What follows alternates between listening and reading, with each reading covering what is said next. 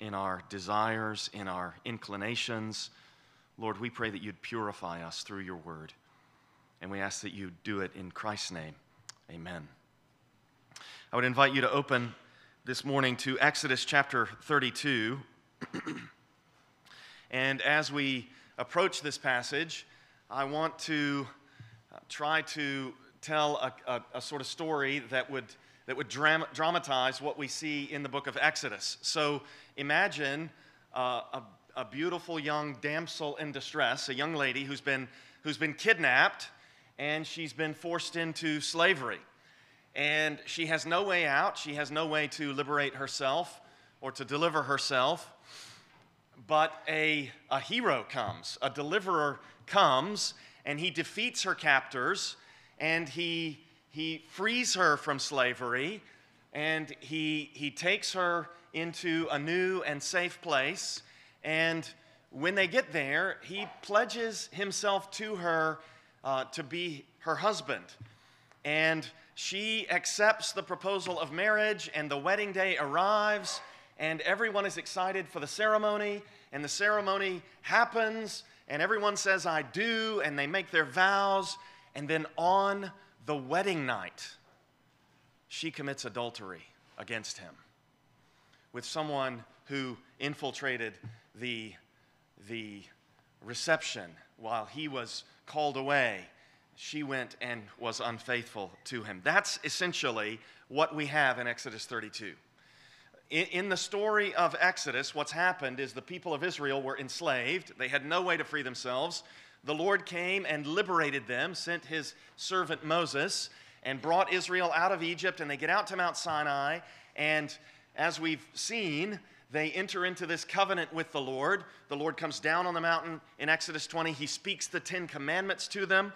And I would just note that after the book of the covenant in Exodus twenty-one through twenty-four, we read in Exodus twenty-four twelve, the Lord said to Moses, "Come up to me on the mountain and wait there, that I may give you the tablets of stone with the law and the commandment which I have written for their instruction."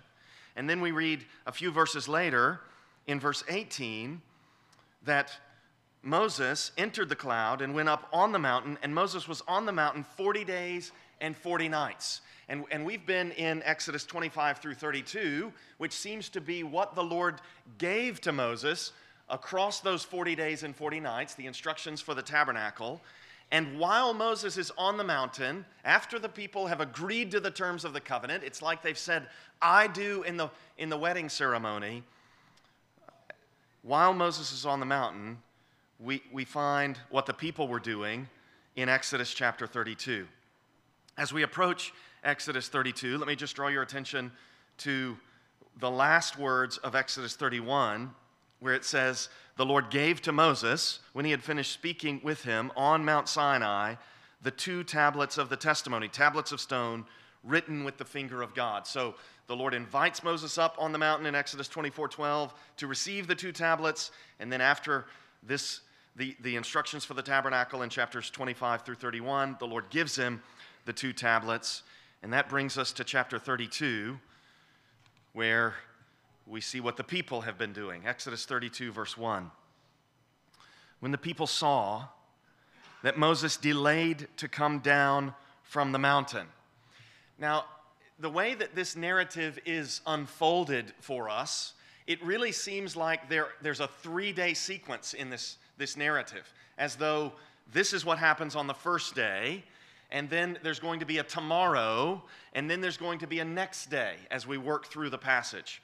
But that, that's the way the story is told, but this, these events probably unfolded over the course of those forty days that Moses is on the mountain. The, the people seeing that Moses is, is delayed, and then they gather themselves together to Aaron and said to him, "Up, make us gods who shall go before us."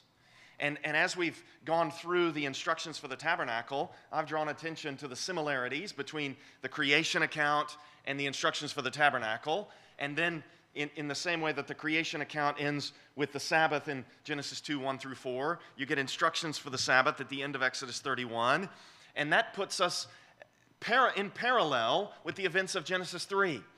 And in the same way that the serpent comes to the woman and says, has God really said? It's almost like the seed of the serpent have come to Aaron, and it's like they're saying, did God really say, you shall have no other gods before me? Did God really say, you shall make no cast image?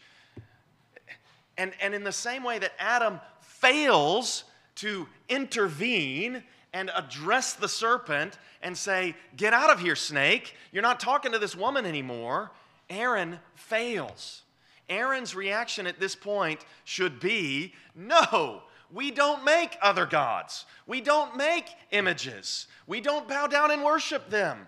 There is one living and true God, and we worship him alone. And that's not how Aaron responds. So they say to him, up, make us gods. And then listen to this phrase, who shall go before us? You know, the Lord said back in Exodus twenty-three, verse twenty, I, I, I will send my angel who will go before you. So the Lord has promised to do for them what they want these gods to do for them. Later in Israel's history, they're going to call for a king. They want King Saul, First Samuel eight, to go before them and fight their battles. And the Lord says to Samuel on that occasion, they have not rejected you, they have rejected me from being king over them. And the same thing is happening here. They, they are rejecting the Lord from being king over them. Make us gods who shall go before us. As for this Moses, the man who brought us up out of the land of Egypt. Note the acknowledgement here that Moses brought them up out of Egypt. They're going to contradict that in just a moment. They say here, we do not know what has become of him. And, and again, I would urge you to note Aaron's failure. Aaron has every opportunity here to, to say something like this to the people. Remember, I mean, he doesn't have chapter and verse, right? Book name and chapter. But he could say, just a few days ago, I was about to say, remember what happened in Exodus twenty? Just a few days ago, God came down in fire on the mountaintop. Do you remember his first words? I am Yahweh your God, who brought you out of the land of Egypt, out of the house of slavery. You shall have no other gods before me. You shall not make for yourself a carved image. Remember that? Remember how we all said, everything that he says, we'll do it. And there's no, there's no objection from Aaron, nor does he say, as for this Moses, we don't know. We know what's happened to Moses. He's up on the mountain with God. Let's wait. He'll come back. No, there's no, there's no reasoning with the people. There's no reminding them what's going on. Verse two, Aaron said to them, take off the rings of gold that are in the ears of your wives, your sons, and your daughters, and bring them to me. So all the people took off the rings of gold that were in their ears and brought them to Aaron. Now, there is so much irony here because back in Exodus twenty-five, at the beginning of the, of the instructions for the tabernacle, which, which Moses is up on the mountain receiving as these events happen down at the foot of the mountain, the Lord says to Moses, take a contribution from the people, and then with that contribution of the gold and the silver and the bronze and all the other things, they're going to build the tabernacle, which God is going to inhabit among them. And instead, they're doing a sort of knockoff, cheap imitation of the real thing by constructing this idol. Verse four, he received the gold from their hand and fashioned it with a graving tool and made a golden calf. Um, there, there's a, there's a, uh, uh, a word used here that's translated calf by the E S V that could also refer to uh, a young bull, a bull that's uh, approximately three years old. So you may have noticed in Psalm one oh six that they actually uh, refer to an, an, an image of an ox that eats grass. And, and so whatever this animal was, it was a, a cow-like or ox-like animal that they've, that they've constructed. And then notice how they just said in verse one, this man Moses, who brought us up out of the land of Egypt, and now they say of the golden calf in verse four, these are your gods, O Israel, who brought you up out of the land of Egypt. So this is, this is exactly what Psalm one oh six and Romans one talk about. They exchange the glory of God for an image made to look like an animal. And they attribute what God has done for them to this image that they have made. It's a lie. It is false. It is fruitless. It's worthless. As we're going to see, this, this image cannot protect itself. Moses is going to burn this thing with fire and then grind it up into powder. And the cat, the bull, calf, whatever it is, it can do nothing to defend itself against Moses' aggression against it. And, and there's, a, there's a, a wicked and, and lazy theological failure here. Verse five, when Aaron saw this, he built an altar before it. You remember in the instructions for the tabernacle, we've gotten instructions for altars. So, and, and we've seen Abraham built altars. There's nothing wrong with an altar, but what's wrong is they've broken the first commandment. No other gods before me. He built an altar before it, and Aaron made a proclamation and said, tomorrow. So there's our first indication that these events seem to be like day one. And now day two, tomorrow, shall be a feast to Yahweh. You see the, you see the theological failure. They want to engage in a self-contradictory, syncretistic mishmash of the culture and, and true religion, and, and it's all, it's all heinous idolatry in the eyes of God. It's faithlessness. It, it's, a, it's a failure of, of their theological understanding. It's a failure of their moral courage. It's a failure of faith. As for this man Moses, we do not know what has become of him. Well, trust and wait, and he'll come back. Verse six, they rose up early the next day and offered burnt offerings and brought peace offerings. And the people sat down to eat and drink and rose up to play. Uh, the word translated here when it says they rose up to play is the same term that is used when uh, we read back in the book of Genesis of Isaac. Um, um, I, I believe the E S V uses the word fondling his wife. So there's probably a connotation of sexual immorality here. And, and what you see is that the breaking of the first half of the Ten Commandments, no other gods before me, leads to the breaking of the second half of the Ten Commandments, no adultery. Those two things go together. Idolatry and sexual immorality always go to, together in the Bible. And, and that leads me to say this. What would have kept the people from engaging in this idolatry? Or what would have enabled Aaron to respond as he should have responded? Yahweh alone brought us up out of the land of Egypt. And Moses is on the mountain and he's going to come back. And no idol brought us out of Egypt. Moses did, by the Lord's power. He, what, what would have enabled Aaron to be clear theologically, to be morally courageous, and to be strong in faith? Well, I think he would have, he, he would have needed to be doing two things. And, and they're two related things. Aaron would have needed to be communing with God through the Word of God. That is to say, Aaron doesn't have a Bible yet. But if Aaron had been the kind of person who, when he wakes up in the morning, he says, I got to start thinking about what I, I heard the Lord say out of the midst of the fire on the mountain. And he rehearses the Ten Commandments.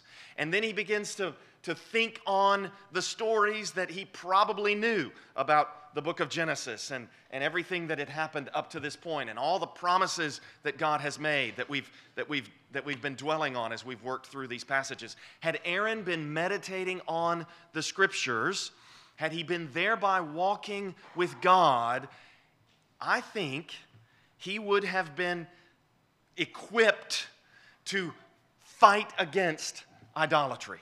I think he would have been equipped to reason with the folly of the people. So I want to I want to suggest to you that only commun- communion with God through meditation on His Word renews the mind and heart and delivers us from the temptation to idolatry.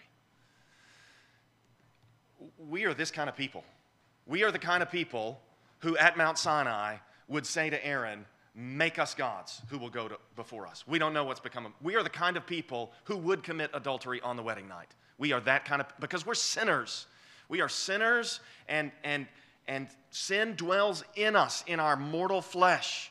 And the only way to stave that off is through the transformation that comes from beholding the glory of God in the face of Christ. And the only way that we get there is, is through the renewing of our minds. And and And the, the, the resulting transformation that comes from meditating on the Scriptures and walking with God. That's our only hope against idolatry. Verse seven, the Lord said to Moses, "Go down." And then notice how the Lord distances Himself from the people. He says, "For your people, whom you brought up out of the land of Egypt." That, that keeps coming up here. Verse one, this man Moses, the man, this Moses, the man who brought us up out of the land of Egypt. Verse four, "These are your gods, O Israel, who brought us up out of the land of Egypt." Now the Lord says to Moses, "Your people, whom you brought up out of the land of Egypt, have corrupted themselves." Uh, the term that's used here is the same term used in Genesis six, eleven, and twelve, where the Lord saw that all flesh had corrupted its way on the earth. And in response to that, he, he, he blots out the people. He, he, he brings the flood, and it, it wipes them off the land. The same language is going to be used later in this chapter when Moses says in verse thirty-two, "If you will, forgive their sin, but if not, please blot me out of your book." It, it's as though later in the chapter Moses is going to say, "I know that the people corrupted themselves here just like they did at the flood. I know that after the flood, you blotted out the people. Blot me out in their place." The Lord says to Moses in verse seven, "Your people whom you have brought up out of the land of Egypt have corrupted themselves." Verse eight, "They have turned aside quickly out of the way that I commanded them." It, it, at most, it's been thirty-nine days. At most. Because They, Moses was with them, he went up on the mountain, and, and now in the course of that forty days, they've been making this golden calf. In the middle of verse eight, "They have made for themselves a golden calf and have worshipped it and sacrificed to it and said, 'These are your gods, O Israel.'" And then here it is again, "who brought you up out of the land of Egypt." I think the reason this phrase is repeated over and over again is to bring out the way that the Lord, and, and this is a mystery, because, because uh, on the one hand, we know that God does not change. He says in Malachi three six, "I, the Lord, do not change." Uh, but on the other hand, I think that the, the reason this, this bringing them up out of the land of Egypt is being repeated is because this is personally offensive to the Lord. Exodus chapter twenty, verses one and two. "God spoke all these words, saying, 'I am Yahweh your God, who brought you out of the land of Egypt.'" This is who He is. This is what He did. And they're attributing His work to this lifeless piece of metal that they have shaped. Verse nine of Exodus thirty-two, the Lord said to Moses, "I have seen this people, and behold, it is a stiff-necked people." And I think the image there is intentional, because this, this language of, of something being stiff-necked is language that, that you associate with like a stiff-necked mule or a stiff-necked ox or bull or calf. So the people are worshiping this animal, and it's like the Lord is saying, they've become like what they're worshiping. They're, they're stiff-necked like that thing they're worshiping, which is the opposite of worshiping Him and growing in godliness. "I've seen this people, and behold, it is a stiff-necked people. Now therefore let me alone, that my wrath may burn hot against them, and I may consume them, in order that I may make a great nation of you." Now, at, at this point, Moses is going to begin to intercede with the Lord. So, so at the beginning of the passage, Moses is up on the mountain, and he's sent down from the, ma- the mountain, verse seven, go down. And when he goes down, uh, it, which hasn't happened yet because he's going to engage in this conversation with the Lord, when he goes down, he's going to fa- find out what the people have been doing. They've been making this golden calf. Before he goes down, Moses is going to intercede with the Lord on behalf of the people, and we see his intercession here in verse eleven. But before we start reading it, let me contrast what Moses does here with what, you remember the character of Eli is going to do in, in First Samuel. In First Samuel chapter two, Eli is serving as priest, and a man of God comes to Eli and says to him, your sons are wicked, and they are they they have reached the point where I am going to destroy them. And Eli's response to that proclamation is not like Moses' response. Eli's response is, he is the Lord. Let him do what seems good to him. And, and I think that the author of Samuel wants to contrast Eli with Moses negatively, because Moses has just been told, Moses, I'm going to destroy them and start over with you. And then the Lord even uses language from Genesis twelve two. The Lord told Abraham in Genesis twelve two, I'm going to make a great nation of you. And there in verse ten, the Lord says to Moses, that I may make a great nation of you. It's very similar uh, phrasing. Moses doesn't say, you're the Lord. Do whatever is good in your sight. No, Moses is going to appeal to the Lord. And notice how Moses appeals. First, he says in verse eleven, Moses implored the Lord, his God, and said, O Yahweh, why does your wrath burn hot against your people? You notice Moses appeals to what God has previously said. The Lord, back in Exodus six, told the people, you will be my people, I will be your God. And then that goes all the way back to Genesis seventeen, where the Lord has said to Abraham, you will be my people, I will be your God. So the, Moses is appealing to what God himself has said. Why does your wrath burn hot against your people whom you have brought out of the land of Egypt? Moses is not having any of this distancing between the Lord and his people. No, no, Lord, these are not my people, they're your people. And you're the one who brought them out of the land of Egypt. So Moses is appealing to God's own words with great power and a mighty hand. Verse twelve, why should the Egyptians say, with evil intent, did he bring them out to kill them in the mountains and to consume them from the face of the earth? Here, the Moses is appealing to the Lord's concern for his reputation in Egypt, which the Lord himself has established in Moses' mind he is concerned about. You remember all those places from, from Exodus three through Exodus fourteen, where the Lord repeatedly says, they will know that I am Yahweh. The Egyptians shall know that I am Yahweh. The Lord has professed his desire for the Egyptians to know who he is, and that's what Moses is appealing to. He, he says, Lord, I know you're concerned about your own reputation in Egypt. Don't do this. Look at what he says there in verse twelve, at the end of the verse. Turn from your burning anger. What's remarkable about this is that this word that's translated turn is elsewhere in the Old Testament translated repent. Can you imagine Moses telling the Lord to repent? Turn from your burning anger and relent from this disaster against your people. And, and this word that's translated relent is, is sometimes uh, used in, in phrases that get translated things like, he changed his mind. So, we'll come back to these concepts of the Lord turning and relenting. Let's continue with Moses' appeal. He has first appealed to what God said of himself with relationship to the people. You're my people, I'm your God. You will be to me a kingdom of priests, Exodus nineteen six. Then he second appeals to God's concern for God's reputation among the nations. Thirdly, look at what he says in verse thirteen. Remember Abraham, Isaac, and Israel, that's Jacob, your servants, to whom you swore by your own self. Back in Genesis twenty-two sixteen, after Abraham offers up Isaac, the Lord swore by himself to Abraham. The author of Hebrews referenced having no one greater by whom to swear, he swore by himself.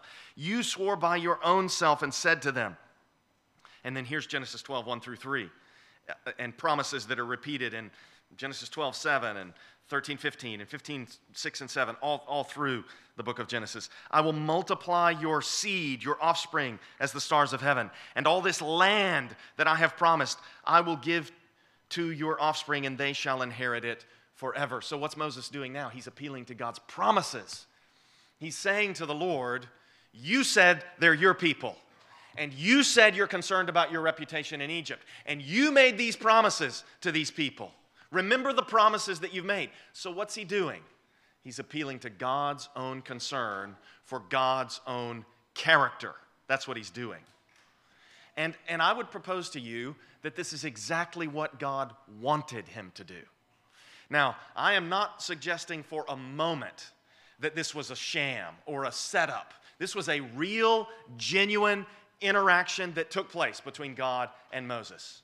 And, and, and I think that the Lord knew that he had, he had sufficiently worked in Moses' life to bring about, to bring Moses to a point where Moses' deepest concerns matched God's deepest concerns. But what it took apparently to bring this out of Moses was this interaction that would give Moses an opportunity to articulate God's own character and God's own priorities. Verse fourteen, the Lord relented. There's that, that term that we saw back in verse twelve. Turn from your burning anger and relent from this disaster. And the Lord relented, verse fourteen, from the disaster that he had spoken of, that he had spoken of bringing on his people. Now, to, to help us get our heads around and, and hopefully to think well about what we're seeing here, I want to read to you a few quotations from Herman Bavinck, because I think that, that the things that he says are biblically true and, and helpful for us as we think about God. And, and really, my hope and prayer is that as I read these statements, you will more and more be amazed at who God is. And you will more and more want to worship God and want to think about God. God. We, we are made in the image and likeness of God, endowed with remarkable capacities and intelligence. And the best thing that you can do with this enormous intellect that you have been given as a human being, the best thing that you can exercise it upon is the nature of the living God, the triune God, who is our maker and our savior. So Bavinck writes this: if God were not immutable, which, is me, which means if, if God were not Uh, changeless, if he wasn't someone who does not change, that's what the word immutable means. He does not change. If he were not immutable, he would not be God. Now, I know we've just read a narrative where it kind of looks like God changes, he relents, but let's just think together here. If God were not immutable, he would not be God. His name is being, and what Bavinck means here is, he said of himself, I am. That's my name. I am who I am. His name is being, and this name is an unalterable name. All that changes ceases to be what it was, but true being belongs to him who does not change. And then a little bit further on, Bavinck writes, in him there is no change in time, for he is eternal. And, and you can, you can think your way through this. If God made the sun and the moon and the stars and the planets, and if we measure time by, let's say, the planet rotating on its axis and going around the sun in its orbit, if God is above and outside that, then he is not subject to the flow of events. He's, he's out. In him there is no change in time, for he is eternal, nor in location, for he is omnipresent, nor in essence, for he is pure being. He is pure being. These are things that you could think about for a long time. And I think that if you give yourself to thinking about these things, and, and you contemplate God, you will not be tempted to worship false gods, cheap knockoffs. You will see through the counterfeits because you've, you've come face to face with the living God. Bavinck writes a little further on, neither increase nor diminution is conceivable with respect to God. He cannot change for better or worse. And, and what he's getting at is the way that if God were to change, if he's perfect and he were to change, it would, it would be a change for the worse, right? Or, but if he was, if he was worse and he got better, well, then that would imply that he wasn't. So this is impossible. God, God is unchangeable. He's immutable. And then, then he writes this. Those who predicate any change whatsoever of God, whether, respect, whether with respect to his essence, knowledge, or will, diminish all his attributes. And then he names all the attributes of God that would be diminished if God were to change. Independence, simplicity, eternity, omniscience, and omnipotence. This robs God of his divine nature, and religion of its firm foundation and assured comfort. And you might say to me, well, what about this passage? If, if, if, if suggesting that God is going to change robs him of his divine nature, what about this narrative, which looks like he was going to do one thing, and then he relented, or perhaps changed his mind, and did not do that thing? Well, Bavinck writes this, and I think that these concepts are helpful and important for us to wrestle with, because really this is this is this brings us right up to the mystery of who God is. Uh, he he says of himself, Malachi three six, I the Lord do not change. And then we've got passages like the one we're working through right here. And Bavinck writes, while immutable in himself, he nevertheless, as it were, lives the life of his creatures and participates in all their changing states. In other words, he really engages in relationship with us. I can't explain that to you. He goes on, Scripture necessarily speaks of God in anthropomorphic language. It's, in other words, the Bible talks about God in human terms that we can understand. Yet, however anthropomorphic its language, it at the same time prohibits us from positing any change in God himself. We can't say that God changes because he is who he is. So my, my point of application for you in response to Moses' intercession is learn Moses' perspective. Embrace Moses' understanding of God's character. God has pledged himself to his people, which includes us now, and, and God is concerned for his reputation among the nations, and God is concerned to keep his promises. So you should pray as Moses prays. Prayer is not irrelevant. God is immutable, God is omnipotent, God is sovereign, God is God, and prayer is significant. God has ordained the ends of all things and the means to those ends. We continue in verses fifteen through twenty-four, and, and here we're on this second day as the narrative unfolds. Verse five, tomorrow shall be a feast to the Lord. And then verse six, they rose up early on the next day, and now it, it seems on that day Moses is going to come down from the mountain. Verse fifteen, Moses turned and went down from the mountain with the two tablets of testimony in his hand, tablets that were written on both sides. On the front and on the back, they were written. The tablets were the work of God, and the writing was the writing of God engraved on the tablets. The tablets probably contain the Ten Commandments. We don't know.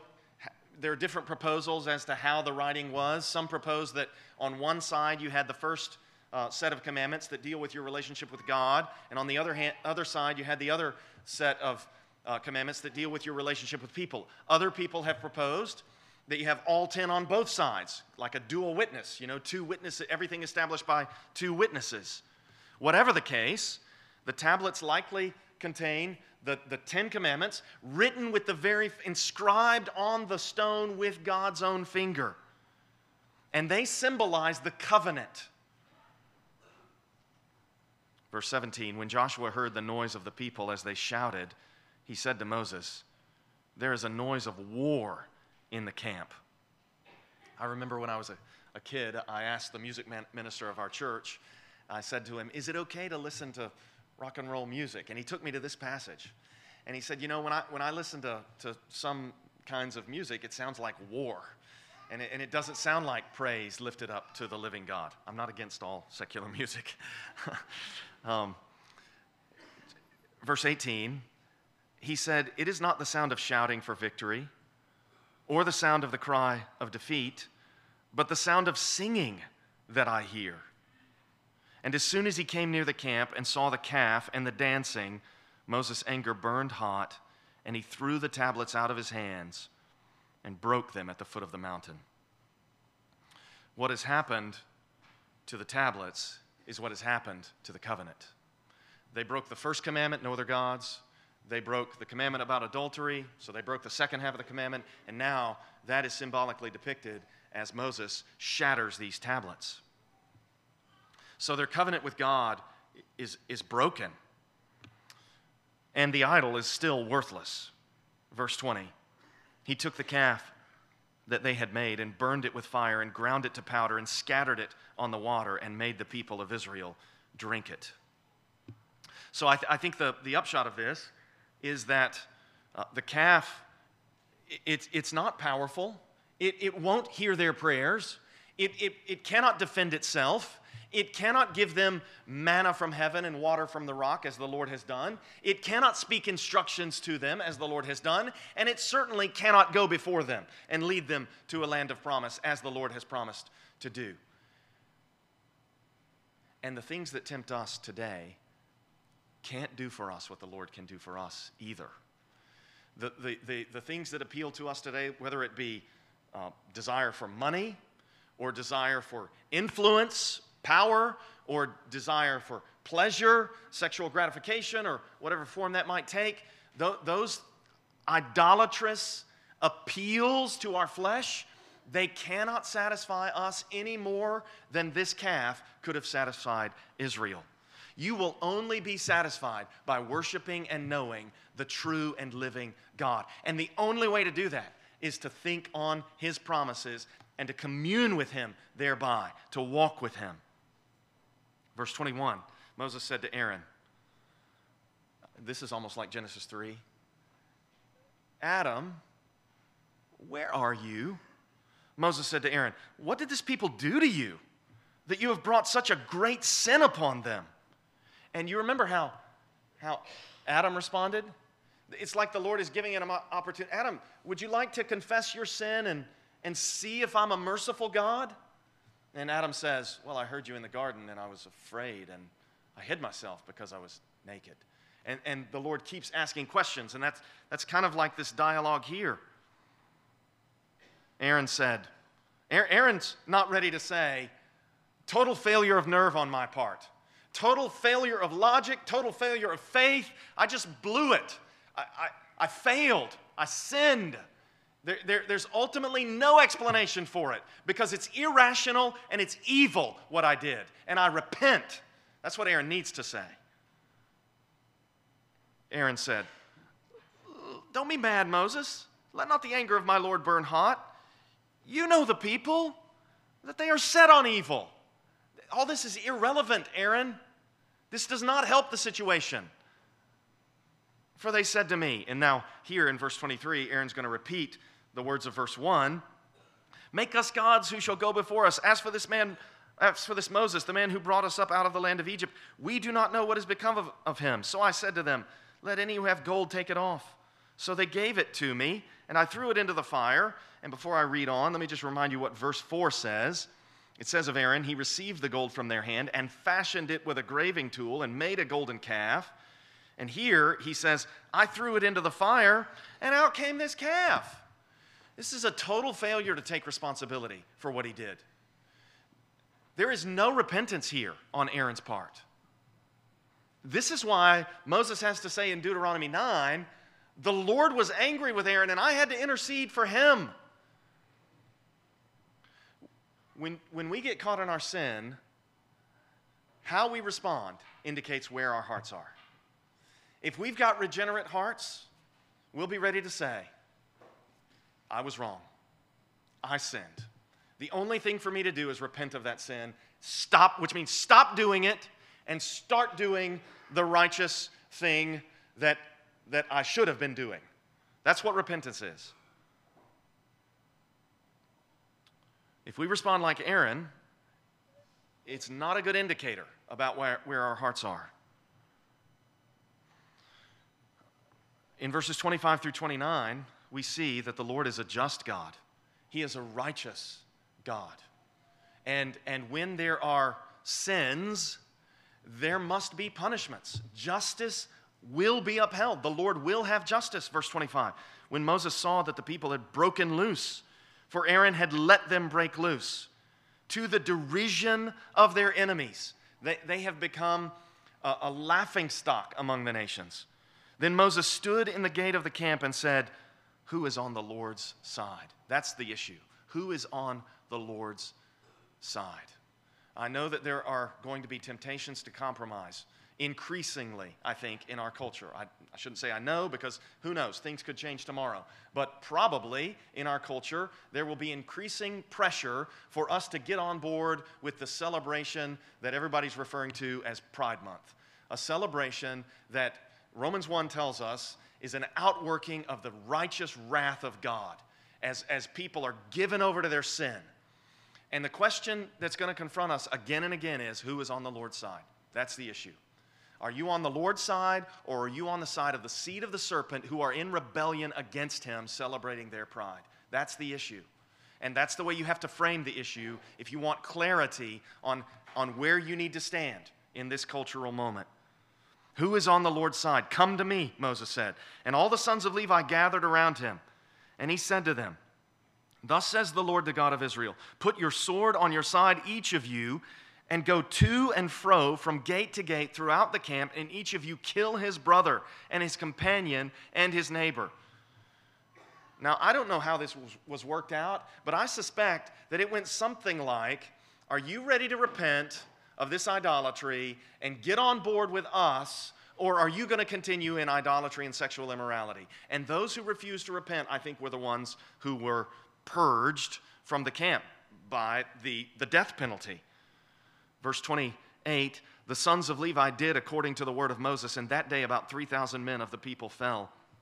And Moses said, today you, he's speaking to the Levites, have been ordained for the service of the Lord, each one at the cost of his son and of his brother, so that he might bestow a blessing upon you this day. So their devotion to the Lord, the Levites' devotion to the Lord, their being on his side, is just like the zeal of Phinehas that we'll, that we'll read about if, if we were to keep reading into the book of Numbers. We would read of Phinehas doing a very similar thing in purging evil from the midst of Israel.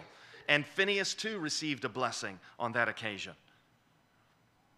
And that brings us to the end of this chapter, which I think is just a, a, a fascinating, prefiguring type of what the Lord Jesus would do. We saw that on day one, in verses one through five, or wherever you want to divide the text up, six, the people plot the building of this calf. And then on day two, Uh, verses five and six, tomorrow, and then the next day. Day two, they hold a feast, supposedly to Yahweh, but it's really to their idol. And then Moses comes down the mountain and confronts them. And now verse thirty, the next day, which means that on the third day, Moses has come down from the mountain, and now he's going to ascend the mountain on the third day. And what he's going to try to do is make atonement for the people. The next day, Moses said to the people, you have sinned a great sin, and now I will go up to Yahweh. Perhaps I can make atonement for your sin. Now, we're, we haven't gotten to the book of Leviticus yet, but Moses has already received instructions about the, the, the initial uh, deposit of revelation, and then the, the instructions about the tabernacle, which include instructions about the altar and the sacrifices that we'll make there. So I think Moses has a little bit of an idea about what atonement looks like. And, and from what he says, I think Moses understands what Adam could have done when Eve sinned. Adam's logic when Eve sinned could have gone like this. In the day you eat of it, you will surely die. She ate of it. I'm not going to eat of it, but she ate of it. Lord, kill me in her place. Adam, Adam could have responded like that instead of taking the fruit and eating it too. Verse thirty-one, Moses returned to the Lord and said, "Alas, this people has sinned a great sin. They have made for themselves gods of gold. But now, if you will, forgive their sin. But if not, please blot me out of your book that you have written." And I already indicated that this is the language of the flood, the Lord blotting out the people or, or wiping out the people at the flood. Same, same term used in Genesis six, verse seven, when the Lord says what he's going to do. And, and I think that Moses is saying, kill me and let them live. And I think that because, the Lord's, because of the Lord's response, verse thirty-three. The Lord said to Moses, "Whoever has sinned against me, I will blot out of my book." So Moses offers himself in place of the people, and it's as though, I mean, you know, not all of this is here, but it's as though the Lord says to Moses, you're not the one, because you can't die for them. You're not unstained and undefiled. You're not infinite in your being and, and able to fully satisfy my justice. You're not the one, Moses. Verse thirty-four, "But now go lead the people to the place about which I have spoken to you. Behold, my angel shall go before you. Nevertheless, in the day when I visit, I will visit their sin upon them."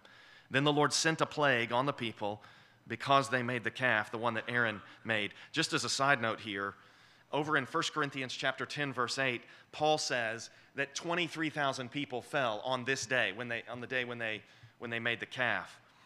Um, you know, Exodus thirty-two, thirty-five doesn't say twenty thousand people died in that plague, but I think that's probably what Paul is thinking. Paul is thinking you have three thousand from verse twenty-eight, and then um, there's a plague on the people, and he seems to suggest that another twenty thousand fall in the plague. But what, what, what we should really fix our minds on here is the way that the bridegroom took the punishment. You know, if, if, if, if the bride was adulterous on the wedding night, what is going to make it so that the marriage can go forward? Well, if the bridegroom is ready to do something that will satisfy the requirements of justice and bring about a cleansing purification so that the bride can be what she should be, what she must be if the marriage is to be possible. And this is what the Lord Jesus has done for us. What Moses does here typifies the way that, the way that Jesus himself would enact this kind of scenario when they come to arrest him, and he steps forward and says, "Whom do you seek?" And they said, "Jesus of Nazareth." And he said, "If you seek me, let these go and take me," which is exactly what happens. And, and, and that dramatizes the way that He created, he brought about redemption by giving himself. And, and one more quote from Herman Bavinck about the Lord and his remarkable ability to enter into relationship with people and yet remain who he is. Bavinck says, "A deep chasm separates God's being from that of all creatures. It is a mark of God's greatness that he can condescend to the level of his creatures, and that, though transcendent, he can dwell immanently in all created beings. Without losing himself, God can give himself." Isn't that beautiful? Without losing himself, God can give himself. And while absolutely maintaining his immutability, he can enter into an infinite number of relations to his creatures. So in response to this, if, if you're here this morning and you're not a believer, I want to call you to, to trust in Christ. I want to urge you to look to the Savior and, and, and to call on his name and experience his salvation, to believe that he can save you, that, that though you've been unfaithful, that though you've sinned, Christ is merciful and he is adequately satisfied the requirements of God's justice through his death and resurrection so that you can be saved. If you're here this morning and you're a believer, I want to urge you again to resolutely, steadfastly give yourself to the Scriptures, that you might know the Word of God, that you might commune with God and walk with God, that you might be transformed from one degree of glory to another as you behold the glory of God in the face of Christ. Let's pray together. Father, we ask that you would make us disciplined people. Lord, we pray that you would make us resolved in moments like these to be on your side. And then, Lord, we pray that you would cause statements like, like Proverbs twenty-eight, where it says, those who keep, sorry, those who transgress the law praise the wicked, but those who keep it strive against them. And Lord, we pray that you would keep us from praising the wicked by indulging in, in their idolatries. We pray that you would help us to strive against them by meditating upon the Scriptures, by knowing what we're being tempted to do, by feeling it as betrayal against you. So, Lord, we pray that you would bring our affections and our emotions and our, our rational thoughts into line with the truth of the Scriptures and cause us to be those who know you. Father, I pray that you would also cause us to be ever more entranced with who you are.